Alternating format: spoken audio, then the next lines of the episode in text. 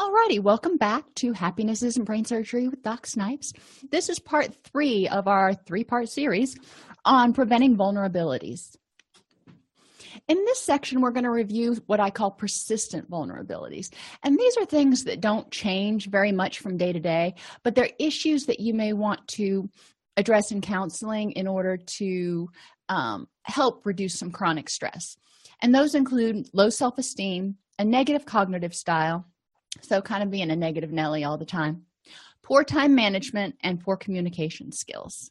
We talk about self esteem a lot, but what is it?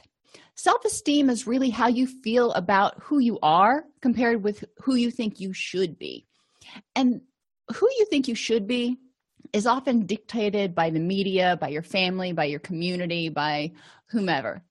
But in reality, who you should be is who you want to be what's important to you? What are your values that are important to you?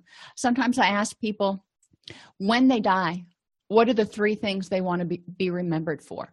And choosing behaviors that help them embody whatever those three things are helps them work towards their self-esteem. I mean we're not going to be perfect at everything. You know if i wanted to be 510 because you know 510 is what you should be well that's not something i can achieve. So i need to figure out how i feel about the fact that i'm nowhere near 510 and you know whether i want to use energy worrying about it because i can't change it. Low self-esteem can cause people to feel not deserving of love or success. I talk about self-esteem a lot as your relationship with yourself. If you look in the mirror and you don't like that person very much then it's going to be hard for you to feel like anybody else should like you. So it's one of the reasons you kind of should work on your self-esteem and figure out what's good about me? Why am i all that in a bag of chips? It may cause you to feel desperate for approval from others. If you can't tell yourself that you're okay you may be looking to everybody else to tell you you're okay which you know we need validation from other people don't get me wrong. But i find in people with low self-esteem anyone who has anything negative to say or who doesn't provide approval that's who the person with negative uh, self-esteem focuses on. They focus on the one naysayer instead of the 30 people that said positive things. So any sort of disapproval is just heart-wrenching. If you have positive self-esteem and you think that you know i am pretty okay and you may not like it so tough tiddlywinks. Makes life a lot easier when you have low self-esteem you can feel helpless because if you feel like you are a bad person back to those global stable internal negative generalizations um, you can feel helpless to change the situation and helpless to do right if you're requiring other people to tell you you're okay and they're not providing you that then what happens if you can't do it for yourself? So, we want to work on self esteem. What do we do? Explore the characteristics you think you should have, but don't, and then figure out which ones are important. You know, you can probably list 30 or 40 or maybe 50 things that would make you the perfect person. But then figure out, you know, which ones are really, really important. Which ones do I need to have as a person to consider myself a good person, to like myself, and then decide what to do about it. You know, if you put in your list being compassionate, well, great. If you don't feel like you're very compassionate right now, well, what can you do to be more compassionate? Start making a plan and don't try to change everything overnight. Pick one thing, start working on changing it.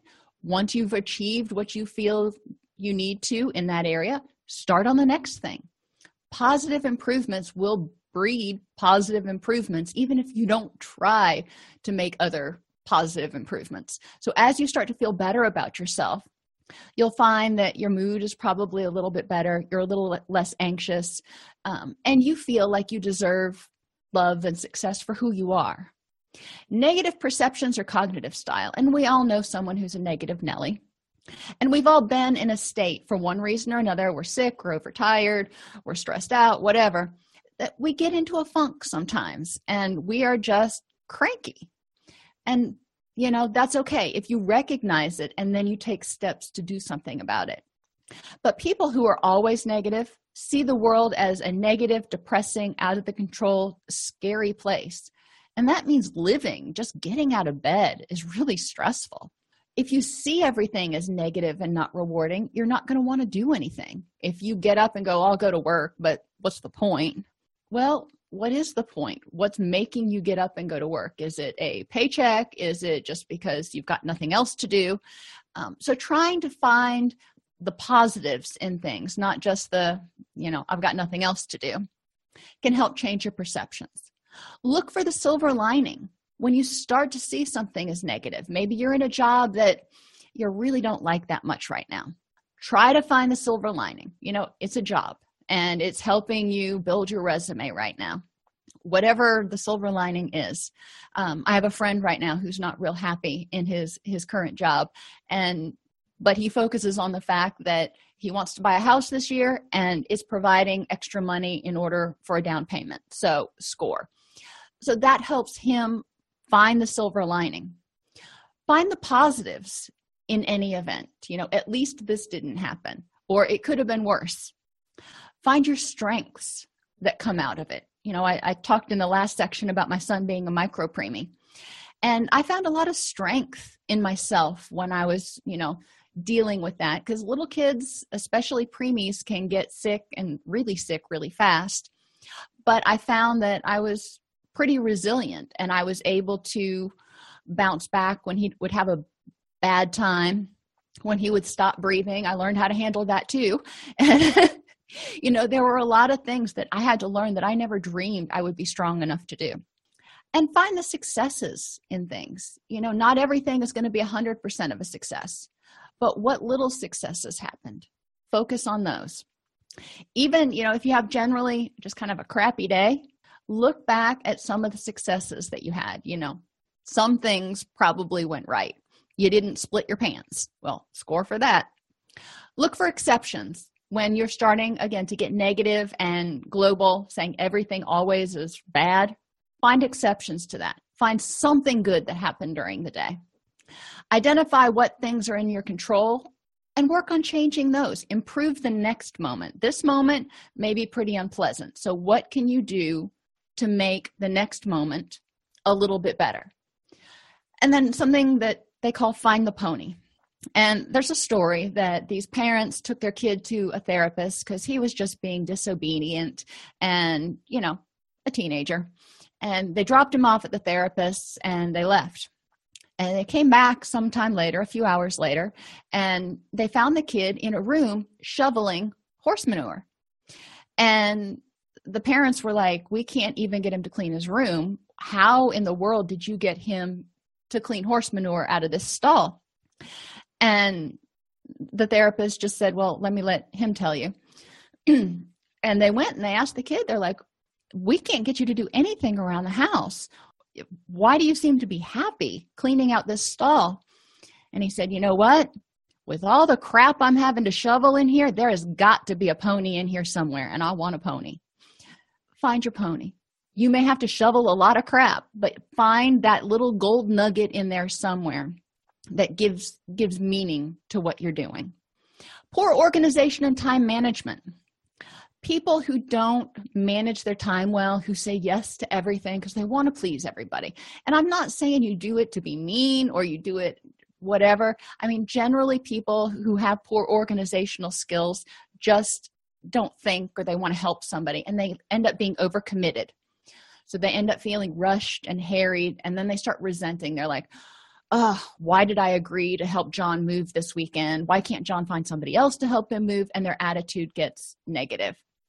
And it can cause you to forget to do things, which leads to conflict. If you commit to these other three things on Saturday, then remember that you told your roommate that you were going to clean out the garage. That can be a problem. So, what do you do? Make a list of must do's at the beginning, beginning of each week stop saying yes right away. Anytime somebody asks you to do something, say, let me get back to you, or let me check my calendar, or find some drop back saying so you don't say yes and then be like, oh crap, I forgot, I promised so and so, such and such. Get back to them, but check your calendar and see what's on that must do list. And then identify and address time sucks. which those are things that you do that aren't really necessary that take an inordinate amount of time. For example, if you're one of those people who can get on the internet and start reading the news, and before you know it, it's two and a half hours later, you might want to start setting an alarm. You know, sure, reading the news is great, but two and a half hours you may not need to spend doing that. So, how much time do you want to allot to it? Set an alarm so you have to get up and turn it off, and it gets you out of internet land. That way, you've got more time available to do more things that you want to do. And poor communication skills. When we don't communicate effectively, and sometimes there are certain people you don't communicate effectively with, you know, oil and water, we probably all have somebody like that in our life. But poor communication skills impede you from stating your needs. When you can't state your needs effectively and get them heard, then you feel invalidated. It may cause misunderstandings if you're not communicating effectively, which again can lead to hurt feelings and all kinds of nastiness. So, learn about effective verbal and nonverbal communication. What does it look like? You know, it sounds hokey, but when you're talking to somebody, if you listen and stay focused and then take a pause, paraphrase what they said. So, what I what I'm hearing you say is, you need this, this, and this done by the end of the week. Then they can say yes or no. That way, you know that you heard their entire message and you interpreted it correctly. Stop expecting mind reading. You know, one of my favorite bands is uh, Avenged Sevenfold, and they just announced a bunch of tour dates. And unfortunately, they're not going to be in Tennessee, at least not yet. Um, but they announced a, a tour date in North Carolina. Now, I could say something like, did you hear that Avenged Sevenfold has a concert coming up in North Carolina next month? You know, and if I expect people are going to read my mind and say, that means I want to get tickets and go, then I'm probably going to be sorely disappointed. Say what you mean and mean what you say. Don't assume you understand what the other person is talking about. Too many times, especially in American culture, we're so busy formulating our response after we hear the first third of the statement that we end up saying something that doesn't make any sense or doesn't follow. You know, think about it like if you were on Jeopardy and you started to answer the question before he even read it, you had just called the category. There's no way you're going to get the right answer. So you need to stay present and listen to the whole statement. And create a win win by stating the benefits of your way to the other person. You know, if you if you would call if you're going to be late it would really help me a lot and i wouldn't be nearly as stressed out and upset when you got home.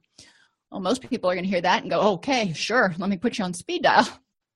Create a win-win. Help the other person see how your way is going to be beneficial to them. So over the past you know hour now we've talked about a variety of different vulnerabilities and vulnerabilities the key with them is to be aware of them and adjust your day accordingly.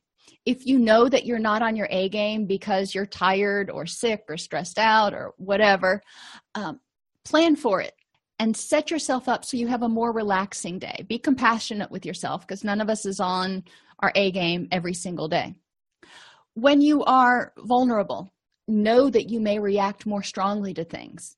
So if something happens and you react really strongly, take a pause time out whatever you want to call it until you can de-escalate and figure out you know was it really worth getting that upset about and what can i do about it? There are certain vulnerabilities you're not going to be able to completely get rid of. And you know that's just life. So how do you work with them? How do you work around them so they don't negatively impact your relationships and your health and your happiness? So think about last week of the vulnerabilities we talked about sickness lack of poor nutrition lack of quality sleep um, negative emotional states just waking up on the wrong side of the bed. What impact did it have on you that day? If you would have had this new information how might you have reacted or planned your day a little bit differently? And would that have changed the outcome?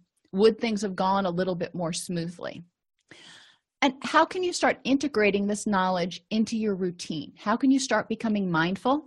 You know, especially first thing in the morning. But again, I usually say at every, at every meal, check in with yourself so you can plan for the next three or four hours. to do what you need to do to meet your needs. Addressing vulnerabilities frees up energy so you can deal with other stuff that comes your way. If you are well rested and well nourished, then your body's not struggling to make those neurochemicals, so you have all this energy freed up to deal with the lemons that life might throw at you. Eliminating vulnerabilities can help you feel less stressed, exhausted, and overwhelmed all the time. Because remember, when you're stressed, your HPA axis, your threat response system, is going to be on, which is going to keep you from getting good sleep, which is going to activate the stress response system. And it's just this negative feedback um, until some somewhere along the way you go enough. You know, going to cut the stress down, going to relax. That's why weekends are so good, or your day off. Try to incorporate relaxation and recreation in at least one of your days of your day off so you can have a moment preferably several moments where you're not feeling chronically stressed, where you're actually truly happy. Persistent vulnerabilities are the first relapse warning sign. And when I talk about relapse, i t- I'm talking about depression, anxiety, anger, and addiction. So if you are hungry, if you're not well nourished, um, if you are angry, you're having negative emotional states and you're just being a grumpy Gus. If you're lonely, you know that relationship with yourself your self-esteem's kind of in the crapper and your relationships with other people aren't going so well. Or you're tired because you're not getting sufficient quality of sleep. You're going to feel stressed. Your body's going to perceive a threat and you need to figure out what to do about it so you don't end up becoming depressed overly anxious or whatever. Be mindful of when you're vulnerable and take positive steps to address it in order to ensure your recovery success.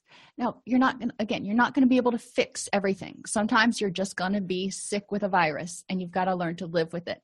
But what can you do as far as adjusting your attitude or your activities to make it more tolerable and to enjoy being sick as much as you can? I mean, for me, I turn on the Flintstones and you know eat grilled cheese and just generally kind of veg out but that's me and Netflix even thinks I'm five to eight years old, but I digress. Try to be as compassionate with yourself as you would be to your children or to your friends, because you're probably your own worst enemy. Remember, you can subscribe to the podcast so you get this every week and you don't have to tune in to the video. You can join our Facebook group and get not only uh, videos, but also interaction with me and with the rest of the team.